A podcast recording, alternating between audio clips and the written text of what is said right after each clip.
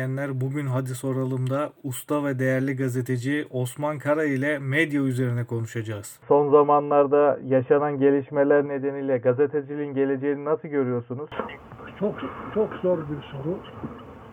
Teknik anlamda e, gazeteciliğin geleceğine olumlu bakmak mümkün. Fakat bu tekniğin getirdiği dezavantajlar da var. E, bu açıdan da olumsuz bakmak e, söz konusu.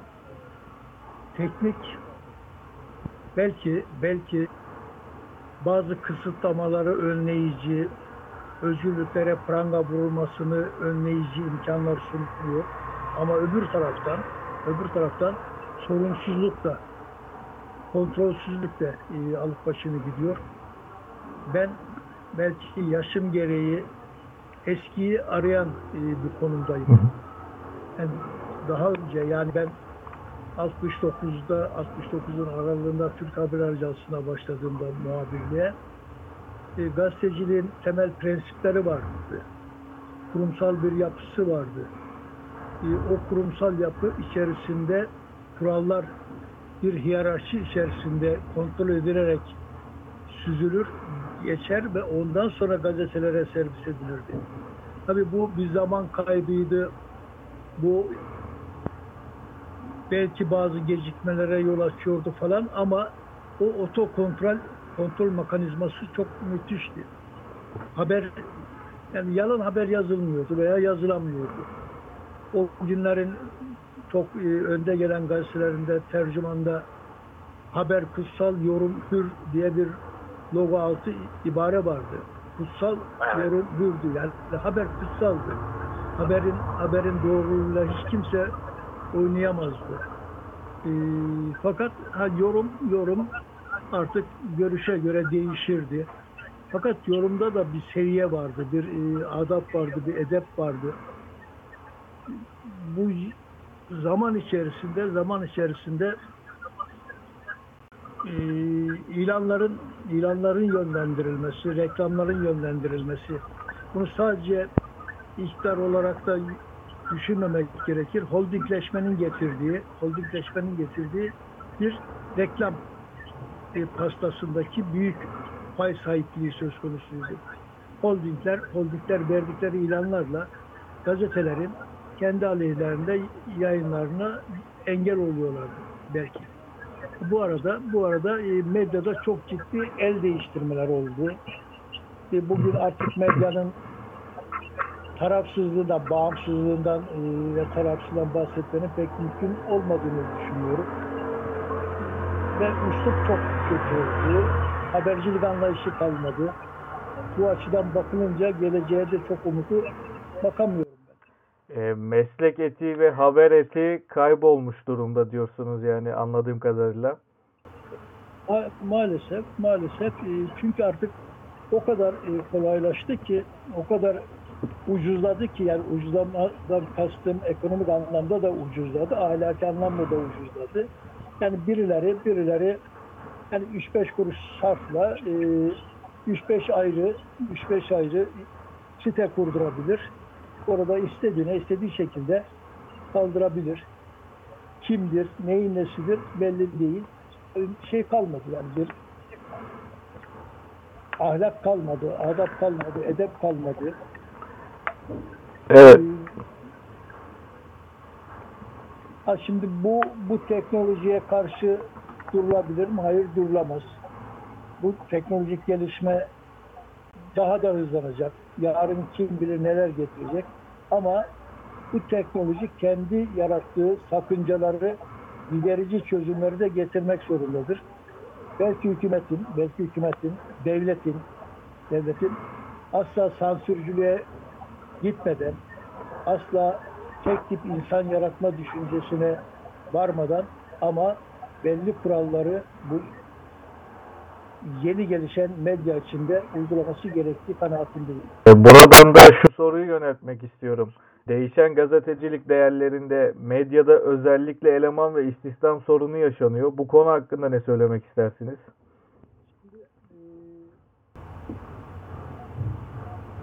40-50 yıl önce 40-50 yıl önce eğitimli gazeteci sıkıntısı vardı. Yani 1960'lı yıllarda İstanbul Üniversitesi İktisat Fakültesine bağlı Basın Yayın Yüksek Okulu e, vardı İstanbul'da. Bir de Ankara'da, bir de Ankara'da e, şey, İstanbul'daki gazetecilik enstitüsü Ankara'da Siyasal Bilgiler Fakültesi bünyesinde veya Mülkiye Mektebi o zaman zaten Mülkiye Mektebi e, bünyesinde oraya bağlı bir basın yayın yüksek okulu vardı. Yani meslekte meslekte eğitimli eleman bulma sıkıntısı vardı. Ama bugün bugün eğitimli meslek mensuplarına iş bulma sıkıntısı var. Bu e, iki iki sebeple e, şey oldu. Birisi bana göre çok gelişi güzel iletişim fakültesi açıldı. Her yere iletişim fakültesi açıldı. Yani üniversite kurmak e, doğru bir şeydir. Üniversitenin gelişi güzel kurulması da yanlış bir şeydir. E, mesela Samsun'dan e, bahsedersek 19 Mayıs Üniversitesi doğru bir yatırımdır. E, iyi de gelişmiştir. Fakat sosyal disiplin olan iletişim fakültesini yine sosyal bir disiplin olan dolayısıyla da sosyal çevre gerektiren e, hukuk fakültesinin çarşambaya kurulması yanlıştır. Çünkü e, bunlar bunlar sosyal disiplinlerdir. Sosyal çevre gerektirir. İletişim fakültesi öğrencisini siz bir ilçede tutamazsınız. İlçe değildir. İl merkezidir. O da her il merkezinde değildir. Yani basın yayının canlı olduğu il merkezleridir. Samsun birçok ilden çok daha iyi konumda e, bir kurumsal yapıya sahip bir basın kentidir. Ama siz bu öğrenciyi 50 kilometre öteye veya 35-40 kilometre öteye bir ilçeye gönderiyorsunuz. Ben şu e, görüşteyim. Üniversiteler veya fakülteler, otelciler, ev sahipleri ve lokantacılar için açılmaz. Fakülteler öğrenciler, gençler için açılır, gelecek için açılır. Yani şimdi şu son dönemde moda olan şeylerden birisi bir para sahibi, bir para sahibi bir ilçeye bir bina yapıyor. Devleti de haydi buyur gel diyor. Ben bina yaptım. Sen de buraya bir fakülte aç. Üniversite, üniversite paranın ayağına gitmez. Paranın sahibi üniversitenin emrine girer. Eğer yapacaksa bir yardım gelir üniversitenin gösterdiği yerde yapması gerekeni yapar. Yani bugün çok fazla şey açıldı. İşletme fakültesi açıldı. Çocukların hepsi oraya bir hayallerle gittiler. Büyük ideallerle gittiler. Ve ne yazık ki artık bugün o insanlar iş bulamıyorlar. Ha, şu da iyi oluyor. O insanlar, o insanlar değil, işini kaybeden abileri de var, ablaları da var. Ama başka bir şey gelişti son dönemlerde. Ee, yerel yönetimlerde, yerel yönetimlerde ciddi şekilde bir e, şeyler oluşmaya başladı. E, basın büroları oluşmaya başladı. Sosyal medya oluşmaya başladı. Yani buralarda da ciddi bir istihdam imkanı doğdu.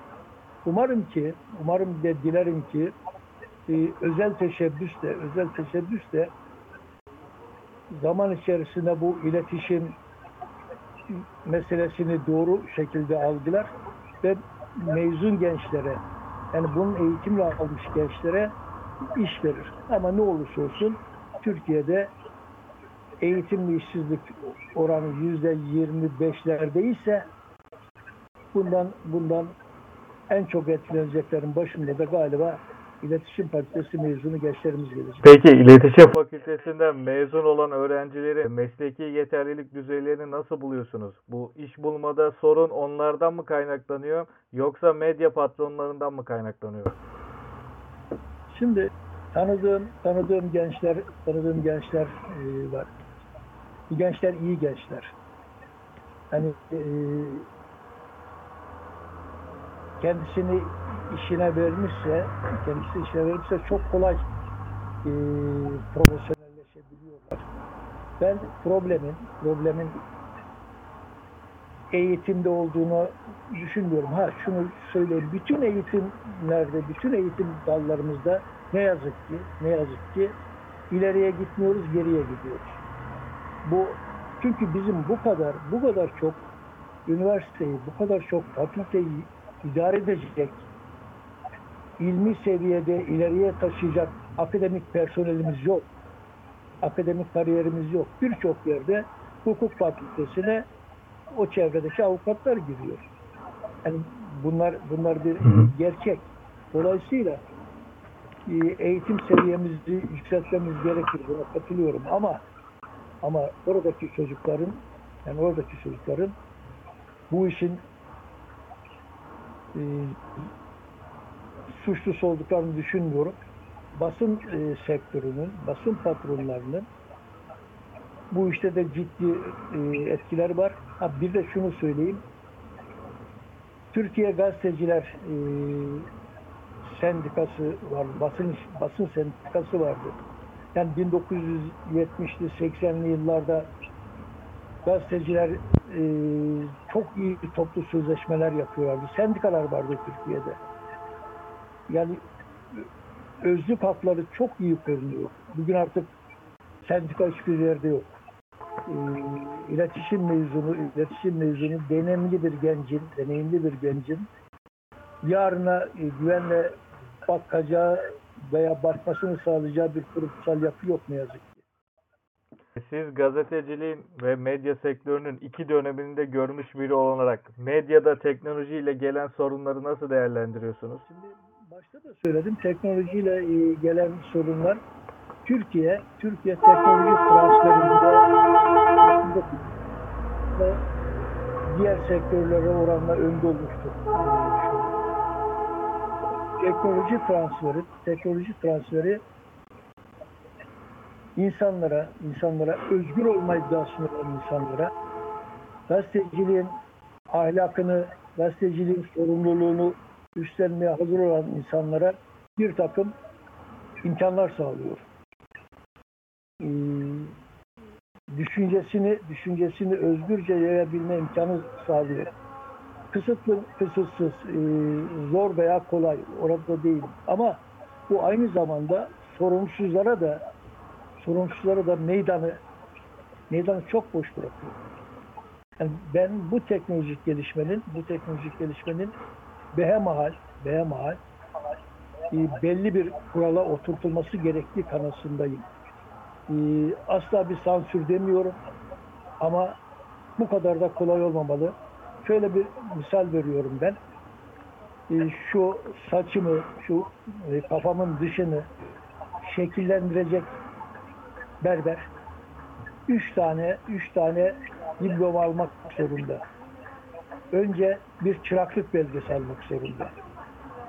İkincisi kalfalık belgesi almak zorunda. Üçüncüsü ustalık belgesi almak zorunda. Yoksa yoksa berber dükkanı açamaz. Bunu da hem halk eğitiminden birisi hem de Berberler Odası Başkanı bizim sevgili Zabit Plan'ın imzası gerekir. Ama kafamın içini şekillendirme iddiasında birisinin hiçbir belge almasına ihtiyaç yok. Sabahleyin kalkıp veya akşamleyin uykudan uyanıp bir sosyal medya ağı kurabilir.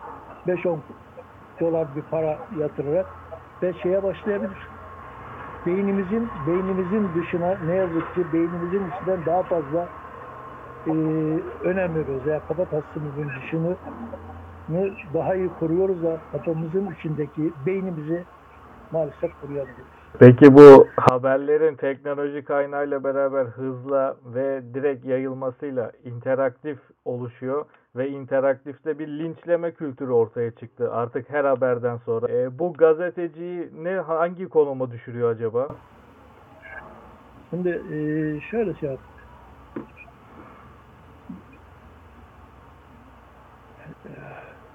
Gazeteci, gazeteci her akşam her akşam endişeyle yatar. Her sabah korkuyla uyanır. Veya öyleydi. Akşamleyin endişeyle yatarken acaba acaba bir şeyi atladık mı endişesiyle yatar. Sabahleyin de sabahleyin de gazeteleri neyi atlaş, atlamışız korkusuyla ama neyi de atlamışız umuduyla. açardık. Hı hı. Bakardık. Gazeteci haber atlar. Hiç haber atlamayan gazeteci yok. Ama gazeteci haber atlatır. Haber atlatmayan da gazeteci değildir zaten. Şimdi ne yazık ki artık geldiğimiz noktada haber atlanmıyor. Haber yasaklanıyor. Veya haber imal ediliyor. Yani bu sadece e, internet medyasında değil, yazılı basında e, görüyoruz. Yani bütün Türkiye'yi ilgilendiren e, bir olay, olayın mahiyetine göre A grubu gazetelerde var, B grubu gazetelerde yok. Veya tam tersi. E, B grubu gazetelerde e, var, A grubu gazetelerde yok. Kim o haberi nasıl e, düşünüyorsa ona göre. Yahut bir bakıyorsunuz haberler uyduruluyor. Manşetler çekiliyor. Yani manşet öyle kolay bir iş değildi. Manşet haber öyle bir kolay bir iş değildi. Şimdi e, basın basın gerçekten tehlikeli bir noktaya gidiyor. Bu çok kullanılan bir ifade ama eskiden gazete yazmışsa doğrudur derlerdi. Şimdi gazete yazmışsa yalandır diyorlar. Ve linç kültürü. Ama bu linç kültürü e, sadece şeye has değil, basına has değil. Siyasetçilerin konuşmalarına bakıyorum. Ben o geçmiş yılları e, hatırlıyorum. Hı hı. E, Bülent Bey, Türkeş Bey'den sayın demeden bahsetmezdi.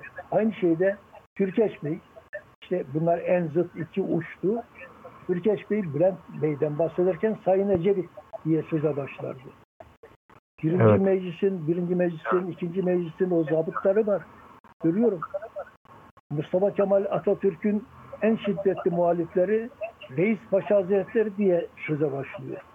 Mustafa Kemal Atatürk Efendi Hazretleri diye söze başlıyor. Efendiler diye söze başlıyor. Yani bir adap vardı, bir edep vardı, bir üslup vardı. Maalesef bugün, maalesef bugün yani millet meclisinde milleti temsil konumunda olan insanların birbirine karşı kullandığı ifadelere, eski yol arkadaşlarının yol ayrımında birbirlerine karşı kullandıkları ifadelere bakınca ben dehşete düşüyorum. Tabii bu genel durum şeyi de etkiliyor. Bizim genç genç arkadaşlarımız da etkiliyor, bizi de etkiliyor. Yani Evet. Son olarak Osman Bey to- toparlayacak olursak toparlayacak olursak teknolojik gelişmelere sırtımızı dönemeyiz.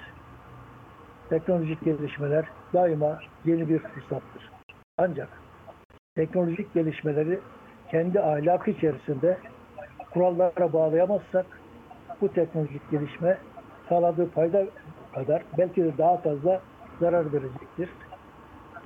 Türk e, basınının bugünkü temel sıkıntılardan birisi kural yokluğudur. Yani kural yokluğu derken Türk Ceza Kanunu'nun kurallarına falan bahsetmiyorum.